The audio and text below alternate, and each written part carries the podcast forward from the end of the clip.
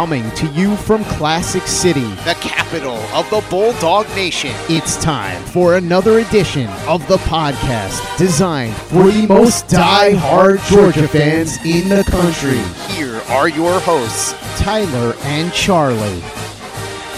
What's up, guys? Welcome back to another edition of the Glory UGA podcast. I'm Tyler, and back with me today is my coach, Charlie. And Charlie, it's been a minute, right, since we've gotten together on the show? Yes, it has. What? It's actually like a couple of weeks, like before the holidays? Yeah, it's been a busy few weeks. Yes, it has. Was your Christmas season, your holiday season, as busy as mine? Yeah, I think I had not that busy. 4 different Christmases to go probably to, so that, busy, no. that was fun. That was fun. Are you a Christmas lover? Are you sad that it's gone? I was when I was younger, but now I just like the time. You're off old work. And jaded. Yes. You just want time off work. Are your decorations still up? Have you gotten around to that? No. When did you take it down? They're down. They're down? Yes. Since when? Christmas. Like Christmas Day? Yes. Really? Yeah. Wow. You don't love Christmas, do you? No. Wow. Borderline Grinch. I'm just kidding. No, I do like Christmas, but my family do like Christmas. You used to like Christmas. My family goes Christmas on Christmas Eve, so once my house was all trashed, it was just easier to clean. So did you take them down on Christmas Day or before Christmas Day? If you do a Christmas Eve, Christmas Day. You took them down Christmas Day. Okay. Yes. Wow. Not a total Grinch. Borderline. Thank you. But even if you don't love Christmas, now you get to go to one of your favorite cities in the world for 3 days. How excited are you for that? Well, considering the things that are coming out of the program, I don't even know if the game's going to be that great. So you're convinced we're going to lose this game. I think it's a good possibility. Yeah, I mean, I think that's a fair assessment at this point. But you leave Monday, right? Yes. So, like, let me ask you this: what cities in America do you actually like? Because I feel like every time we talk about a Georgia road trip, we talk about how much you hate the city, whether it's Nashville or Atlanta, now New Orleans. Like, do you actually like a city in America? I like going to Columbia, South Carolina, because it's close. Well, you actually like Columbia, South Carolina. I do. I like Columbia, Missouri. Columbia, Missouri is the best SEC town outside of Athens, by far. I like Knoxville. But Knoxville's not a great... I guess for a football weekend, yes, we talked about this before. Yeah, easy to get to, and it's for a football weekend. Yeah, okay, I get that. But is that it? I mean... every other city in America is terrible? I like Kentucky. I like Lexington. Lexington's actually a really underrated trip. Okay, kind of a long so basically all the trips that we go to next year you like. It's this year that you don't like as much outside of Knoxville. Yes. Okay, so we'll talk about how much fun you have in all these trips next year, just not so much this year. But all right, let's move on to the good stuff that all you guys tuned in for today, and that would be our breakdown of the Sugar Bowl matchup with the Baylor Bears. And Charlie, since you put together the rundown for today's episode, I'm just going to go ahead and turn things over to you. Take it away. Okay, well, in the playoff era, most of the other bowl games, as you know, have been relegated to sideshow status, even the once high-profile bowls like the Sugar Bowl. It's kind of sad, isn't it? Like, the playoffs, great, I guess. I think it's better than the BCS, but like... I think they could choose better locations. So the Fiesta Bowl, meh. So not do the traditional old-school BCS bowls. Right, like, I think the Outback Bowl would be good. Bid them out? Yeah. Should you bid them out? Okay. Like, I mean, I just think they could have different options. I don't think it has to be the same four all the time. What about if it was home fields for the semifinals? Well, I mean, I would like that, but that would never happen. It would never happen, but I mean, think about how much money. Think about back to when we went to the Rose Bowl National Championship game. Think about how much money we all spent on that. Oh, insanity. Yeah. Yeah. Insanity. So, like, they really do price out these. How they set up the playoffs, like, they price out the average fan. It's crazy. Like, I guess home fields for the higher seed, to me, would make a lot more financial sense for the fans, but nobody cares about the fans. That's not what it's about. But no. So, but, yeah. Anyway, thinking about the bowls, how important is this game for our program? Even though you just crapped all over the bowls? Well, I mean... No, that's okay. My opinion. Look, I know this is not a popular opinion. Most of you probably disagree with me on this. But I'm going to say I think this game this is an important game for our program right now. I do believe that. It's weird for me. It's like, on one hand, I always caution people against drawing these kind of, like, definitive conclusions off of, like, one single bowl game, especially in this kind of modern era where if you are in a playoff game... your best upperclassmen are more than likely sitting out that game. So I really caution, like, sometimes people, like, you know, a team will win their bowl game and they'll go into the, like South Carolina a couple years ago, right? They were coming into, like, the 2018 season. They ended the season pretty hot, won their bowl game, and then everybody's talking about, well, South Carolina's going to be really, really good. And it's like, they're going to beat Georgia. It's like, no, you're probably not. And they definitely didn't. So you see that from time to time where teams build all this momentum off of one bowl win. It's kind of like, let's take this into context. So I always caution against that. But when you're talking about the masses of college football fans, you have to admit, like, these games go, like, for the average college football fan, these bowl games still go a long way in kind of building, like, what's the perception, the national perception of your program. Now, I would say in isolation, in this one game, in isolation, a loss against Baylor, like, in and of itself would just be a blip on the radar if we keep winning like we have under Kirby Smart. It would be less than a footnote in our program's ultimate history. But...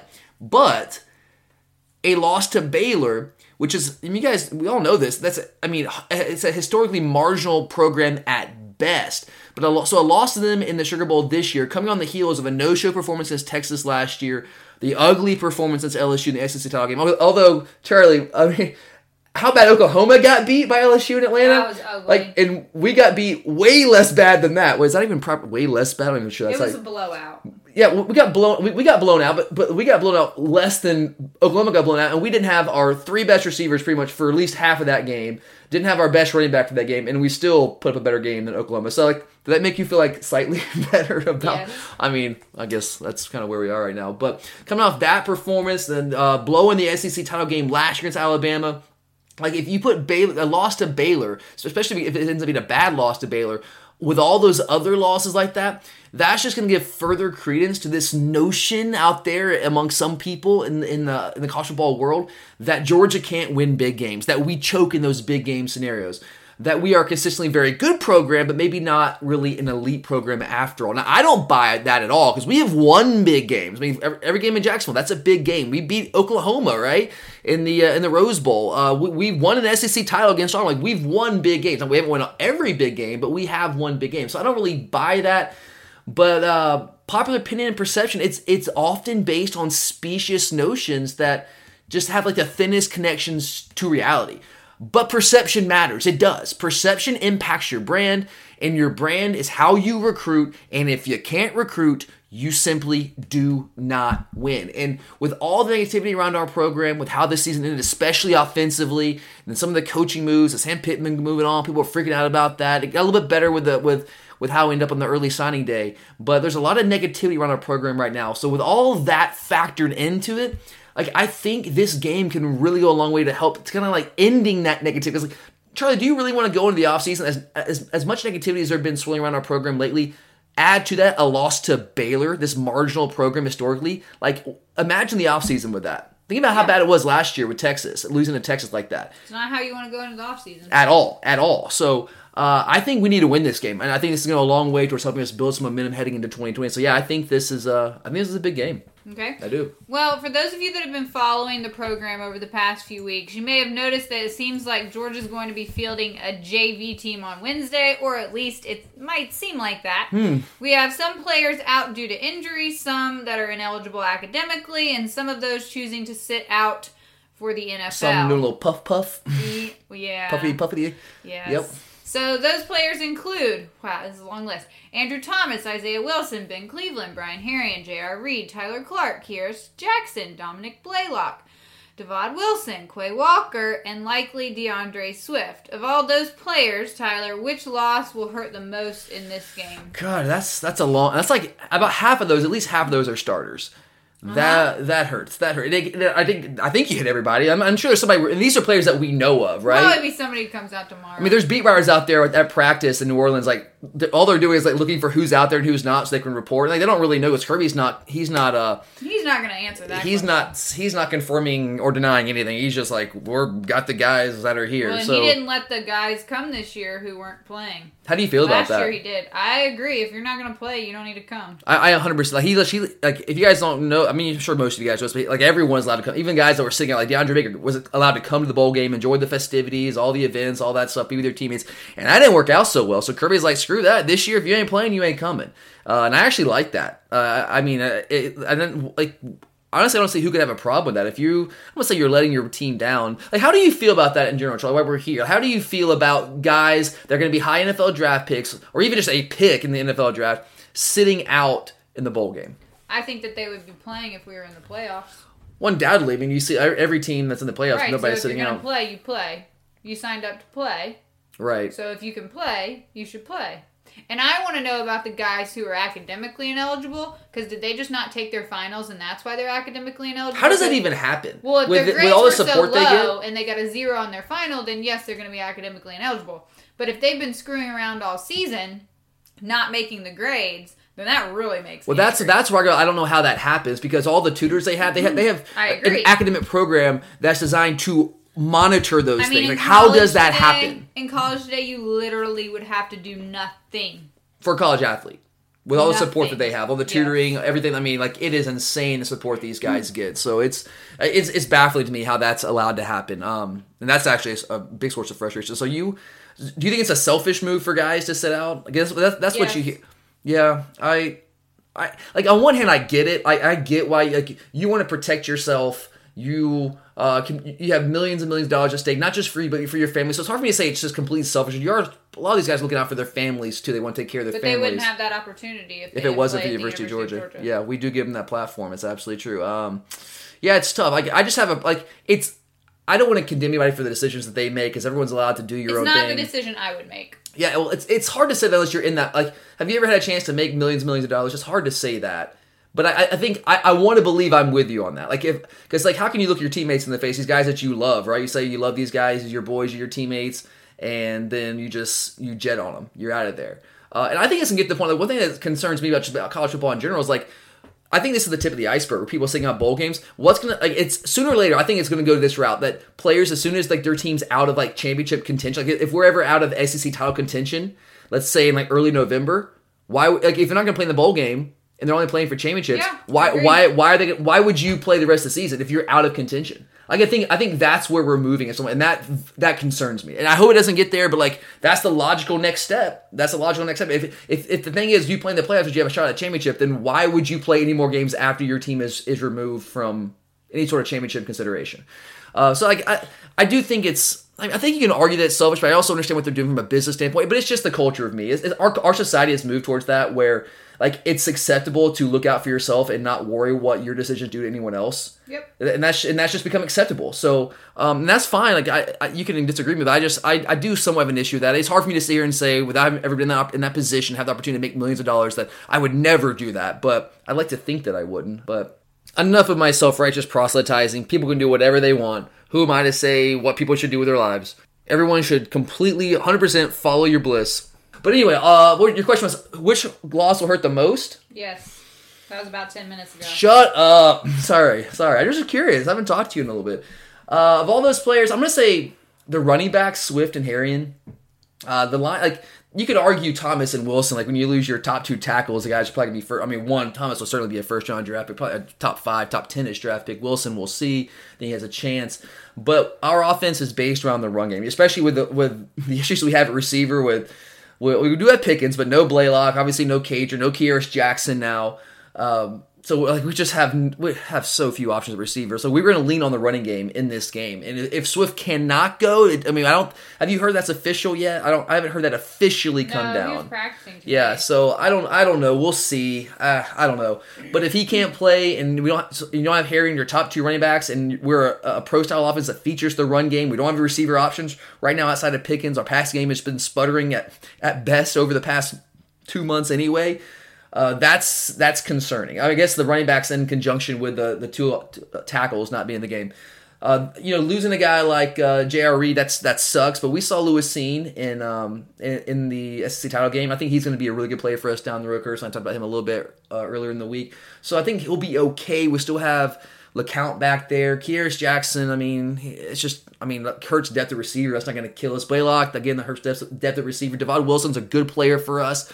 But, we still have Mark Webb. We still have Tyrique Stevenson. We're fine there. Quay Walker, I think he's really coming on, but we have plenty of depth at inside linebacker right now. So I think I'm probably going to go with the running back, Swift and Herrien, just because that's kind of what we lean on offensively.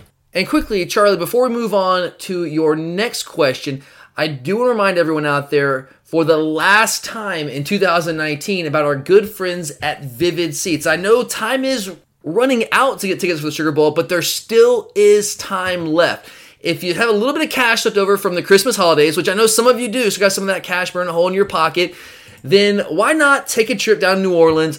You can get tickets on Vivid Seats for incredible prices. You can get great seats. They're still available. A lot of them still available. Come on down to New Orleans. Have some fun with the rest of Bulldog Nation. Cheer on our dogs one last time for the 2019 season. So we try to close out this season on the right foot and move forward with some momentum into 2020.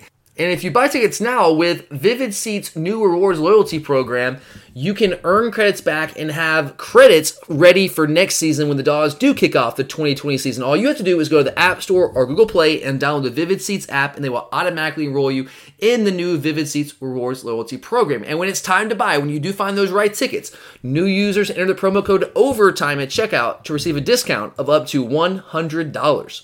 Okay, so let's talk about how good Baylor really is. So does it even matter that that long list of guys aren't playing, or are we going to be in big trouble on Wednesday? You know, Baylor is they're a good football team. Baylor is certainly not an elite team. Like, you look at their record and they're 11-2 right now. They're 11-2. The only two losses to Oklahoma. They are a good football team, but when you look at the team, you say, "Wow, they're 11-2." Because right now, Charlie, we're 11-2. But I think if you looked at us throughout the entire season, looked at Baylor, people would say that Georgia's a better football team. But Baylor is still really good. They are a good football team. They're not elite. They're not dominant, but they are good. You know, if you look at you guys know I like the total yardage, all the splits, the differentials. Total yardage differential, they're plus 940 yards on the year, although they're only plus 234 yards in the Big 12, which is, I don't know, that's interesting. They're plus just a hair under 16 points per game. Again, like I said, their only two losses are to Oklahoma, who was in the playoff, although they got murdered in the playoff. They were in the playoff. They always sneak in the back door because the Big 12 is trash, and they always win the Big 12, so Oklahoma always just sneak in the back door. So they're a good team. They are good. They're very well coached. They're disciplined. They protect the football. They're sixth nationally in turnover margin. That's one of the reasons they were able to win, because they won a lot of close games. One of the reasons they were able to win, a big reason why they were able to win those close games is because they weren't turning the football over. They were winning the turnover battle. And let me give you an example of some of these close games they were able to win. So they beat TCU, Texas Tech, Iowa State, and West Virginia by a combined 14 points. Ouch. Yeah, 14 points. And guys, three of those games were at home, and three of those games were against teams that did not qualify for a bowl. The only team that qualified for a bowl in that stretch there, TCU, Texas Tech, Iowa State, West Virginia, was Iowa State, and they just got killed by Notre Dame to go to 7-6 on the year. So again, Texas Tech, TCU, Iowa State, West Virginia, they beat by a combined 14 points. And they were outgained. Baylor was outgained by a combined they outgained Texas Tech, TCU, and Iowa State by a combined 14 yards. All right? Again, two of those teams did not make a bowl game. One ended up 7-6. They outgained them by a combined 14 yards. So, yeah, they are a good team. They're a much better version of than your typical Baylor team. Well-coached, disciplined, all those things, protect the football, which is key to winning big or close games. But they don't have, a big win on their schedule. I mean, their biggest win, was it Texas? Iowa State? What was their biggest win? Their best performance was their almost win against Oklahoma, where they were beating them pretty badly in the first half, then blowing the second half. So good, but certainly not an elite or great team. This is a team that we absolutely should beat, certainly if we had all of our players, but even though we don't have all of our guys, we are still better than them. We still have, we don't have DeAndre Swift potentially. We don't have Brian Herrien, but we still have Zamir White, who is the number one running back in the country coming out of high school. We still have James Cook. You still have Kenny McIntosh, I'm still really high on. You don't have Devon Wilson, but you got Tyrique Stevenson and Mark Webb. You might not have J.R. Reed, but you have Lewis Cine. You have Richard LeCounte. We just have better players than them, despite a lot of those awesome players not playing in this game. All right. So now let's break down the Baylor offense. What do they do well, and who do we need a game plan for? Again, this Baylor offense, kind of like I said, this Baylor team in general, good, but not elite, not great. They have some guys that can make some plays that you certainly have to be prepared for, but this is far from the best offense that we have faced this year. This is not LSU, okay? It's not nowhere in the same stratosphere as LSU, for example. But if you look at some of their numbers here, in total offense, They're 45th nationally, averaging 431 yards a game. That number goes down to only 389 yards a game versus FBS teams with winning records. So against the better competition on their schedule, which is true for most teams, they don't perform as well offensively. Yards per play, they're 20th nationally at 6.44 yards per play. Rush offense, they're 49th nationally, so, you know, a little bit above average at 174 yards a game, 44th nationally in yards per rush at 4.77, so good. They run the ball well, but they're not explosive necessarily, and there's pretty big splits there. They averaged 253 yards a game on the ground against non-conference opponents, but 150 yards a game against Big 12 opponents. Throwing the football, they're pretty balanced. They run the football and throw the football about equally as well. So 42nd nationally in passing offense, averaging about 256 yards a game, 21st in the country in yards per attempt. So they do throw the ball down the field a little bit, 8.5 yards per attempt. And here's one thing I think you certainly need to watch out for.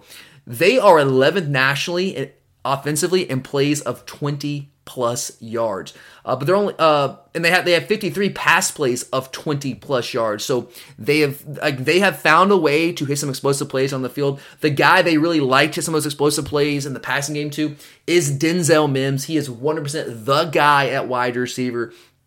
He's 6'3", about 210 pounds. He leads them in receptions and receiving yards, 61 catches on the year, just a hair under 1,000 yards, about 950 yards receiving on the year, 11 touchdowns, 15.5 yards per catch. He is their big play option. He's their everything option at wide receiver. He is the guy that you have got to game plan for. He's the guy that absolutely you have to double, you have to bracket him, you have to take him away, because they have some solid receivers outside of him, but they don't have anyone that's going to really make you, as a defense coordinator, make you stay up at night. So he's the guys you got to take away. Oklahoma did a really good job of that in the Big 12 title game, and obviously they were able to win that football game.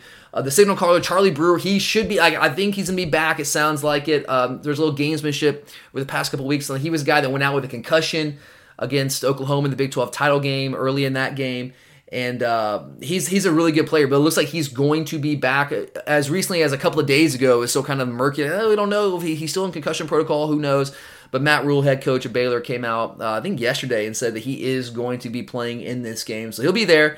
We'll see. And if you're cleared for, it's not like an ankle injury or something. If you're cleared from concussion protocol, you're playing, right? So he's a good player. He's an accurate passer. He's kind of like their offense in general. Not dynamic necessarily, but a really good, solid, smart, disciplined football player. Completes 65% of his passes, so pretty accurate. Not dynamic. Threw for less than 3,000 yards this year, just a little over 2,900 yards, 20 touchdowns, 6 interceptions. He's also a mobile quarterback. In fact, that's what gives me the most concern about Charlie Brewer in this game. This is one of the reasons why he got a concussion. He runs the football a lot, and he's not the... He's not slow, but he's not the most fleet of foot guy. He can certainly move. He is mobile, but he runs with good power from the quarterback position. He's got 337 yards rushing on the year, 10 touchdowns. When they get in the red zone, they don't have they have two running backs. Lovett and Hasty are good backs.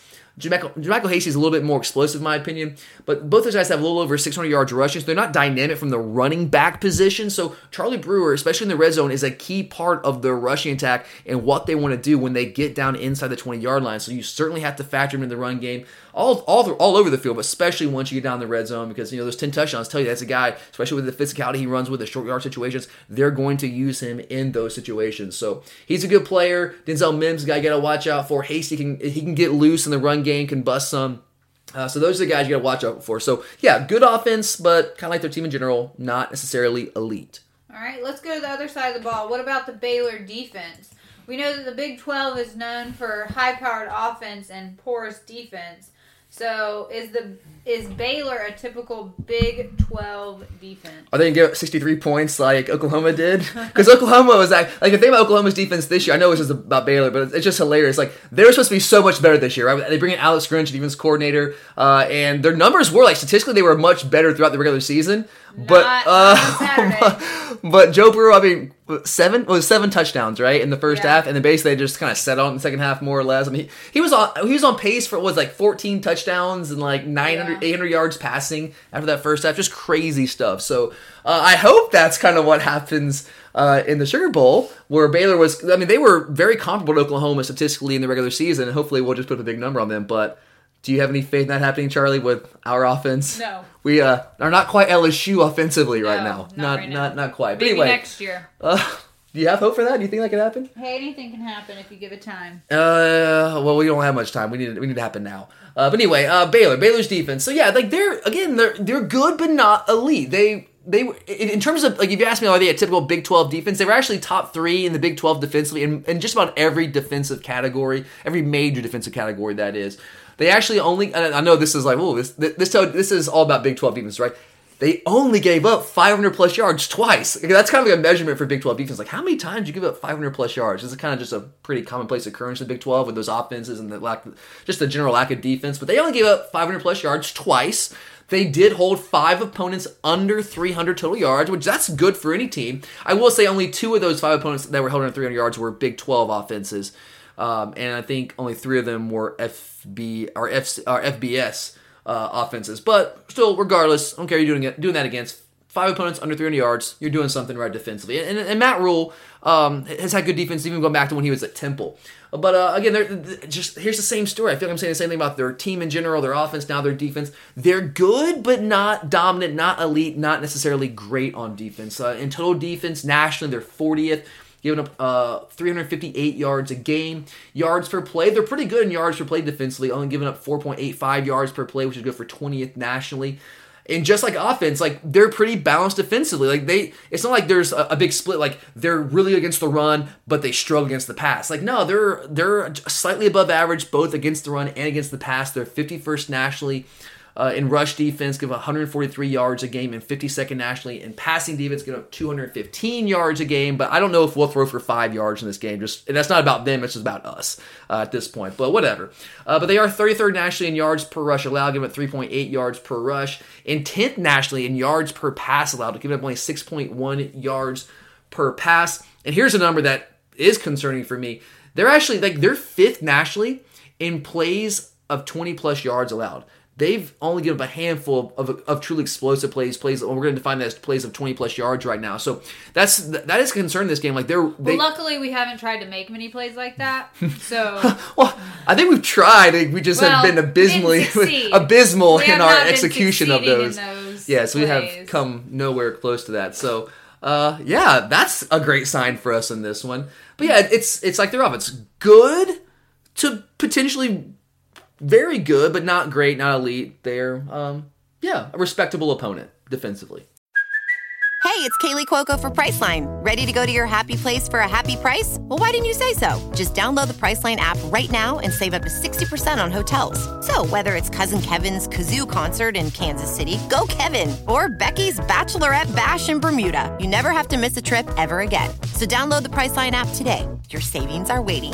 Go to your happy place for a happy price. Go to your happy price, Priceline.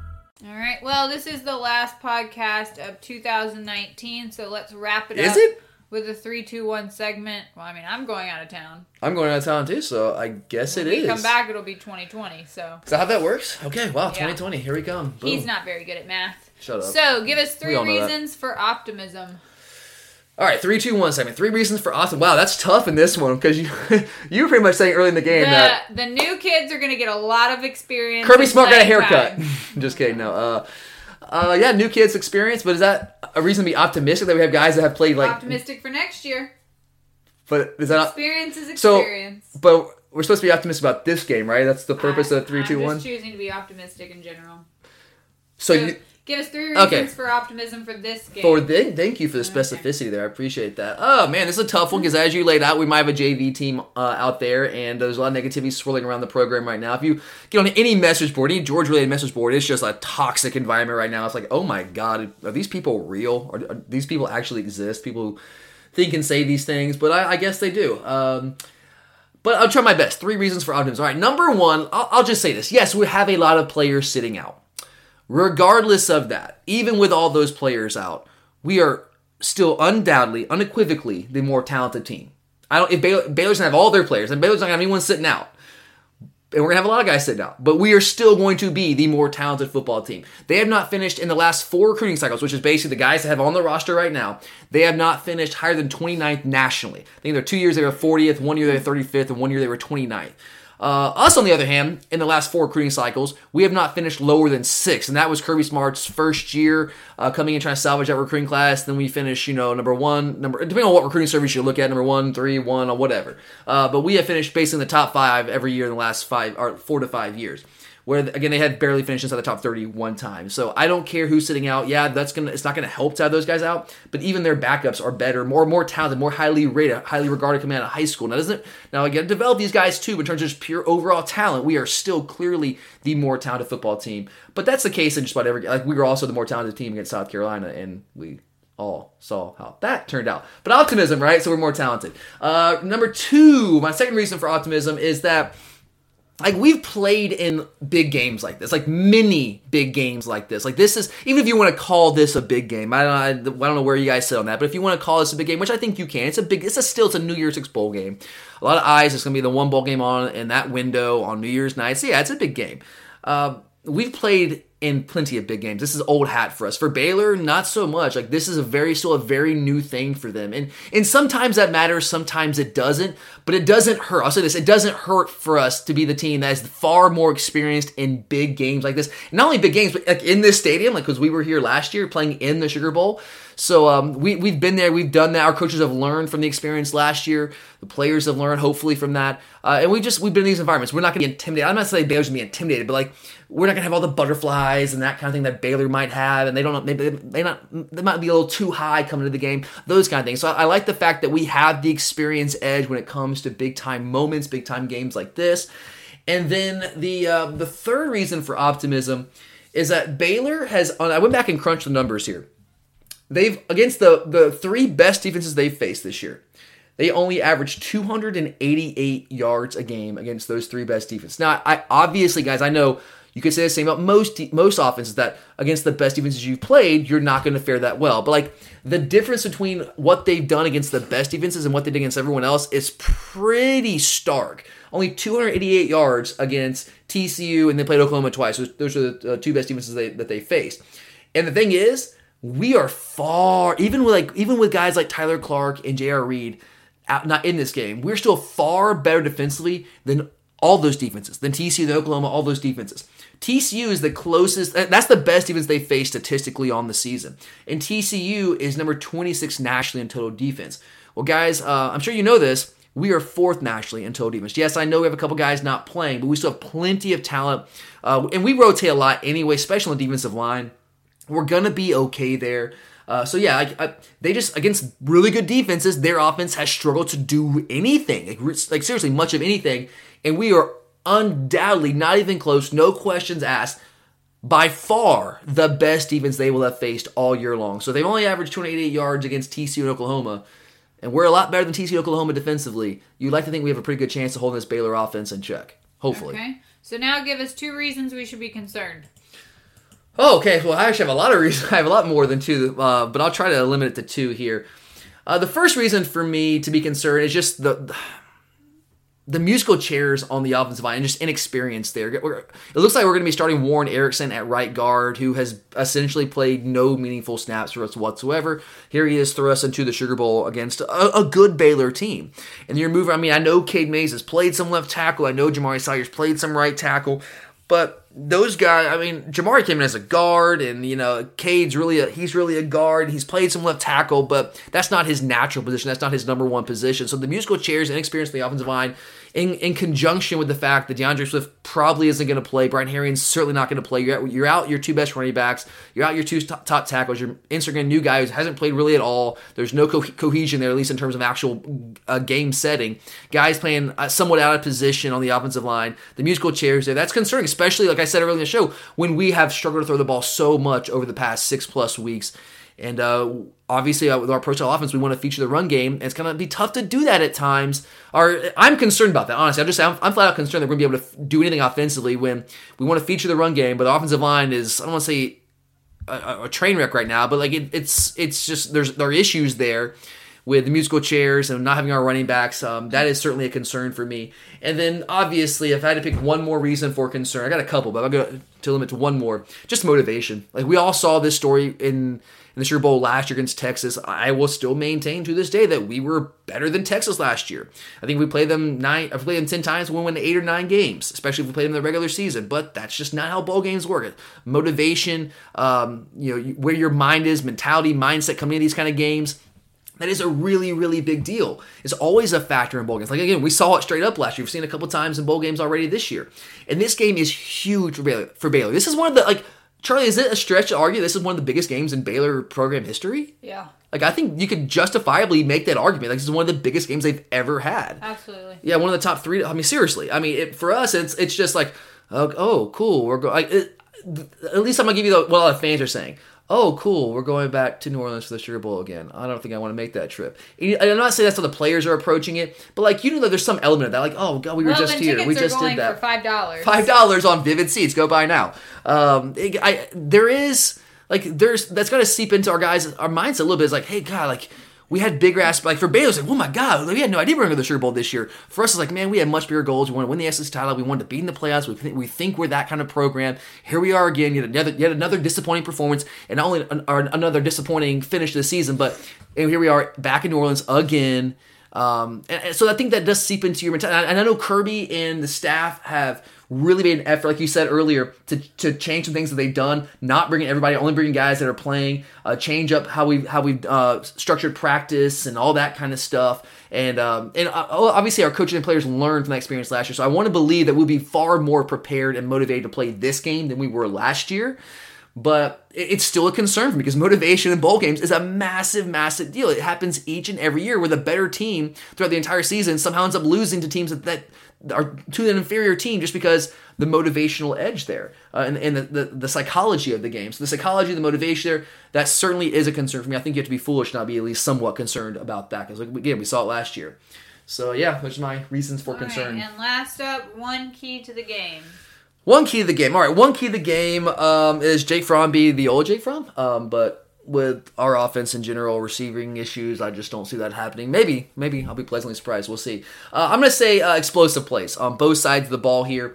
I do not think that Baylor can consistently go the length of the field on us. I've actually watched, even before I knew we were going to play them, I watched Baylor quite a bit throughout the year because I was kind of just intrigued by them having a good season. And once I realized late in the season, like, oh, if we go to the Sugar Bowl, it's a really good chance it's going to be Baylor. I started watching them much more closely. And guys, they do struggle at times to actually consistently move the chains, move the football up and down the field. A lot of times when they're scoring points, they're relying on big plays. To Denzel Mims, Hasty, even Brewer can bust off some big plays in the run game. And I told you guys earlier, they're 11th nationally in explosive plays. So can we limit those explosive plays? Because if we can limit their defense, defensively, we can limit their plays, their explosive plays on offense, then I think we're going to have a pretty good chance of holding them off. I don't want to say shutting them out, but holding their scoring down up to where even our offense can find a way to score enough points to win this game.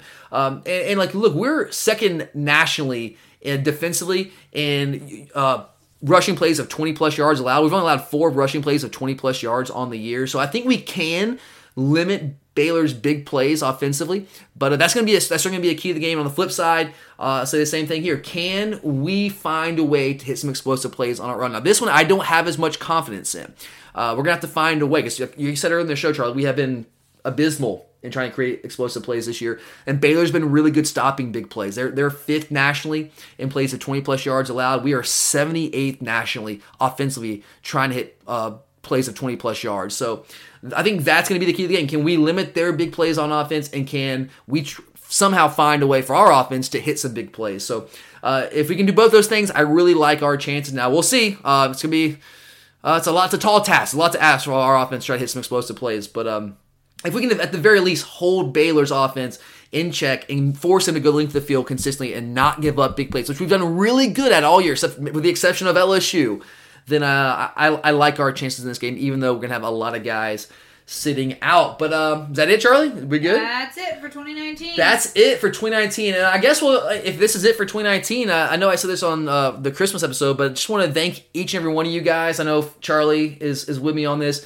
Thank you guys for supporting our show throughout this 2019 season. It was a lot of fun. I mean, this season was a lot of fun in a lot of different ways. It got frustrating towards the end with the offense, and we all kind of realized we probably weren't going to go where we all want to go because we had some too many deficiencies on offense. But it was still a lot of fun. We really appreciate you guys tuning in and supporting our show. We're so glad to be able to offer this show once again for free with Overtime Media. So we're excited to continue that partnership in the future. And even though the 2019 season is pretty much over after this, we will have a recap show. We don't go anywhere. If you're new to the show, we will be covering Georgia sports, Georgia football all season, all throughout the offseason. We'll have at least one football-centric show every week. We'll talk some basketball, talk some baseball, some other sports, do a bunch of different things. We cover everything Georgia athletic-related. So, again, thanks, guys. I really, really appreciate it. It's been a lot of fun, and hopefully we'll see some of y'all in New Orleans. But for Charlie, I'm Tyler, and as always, go Dogs! Go Dogs!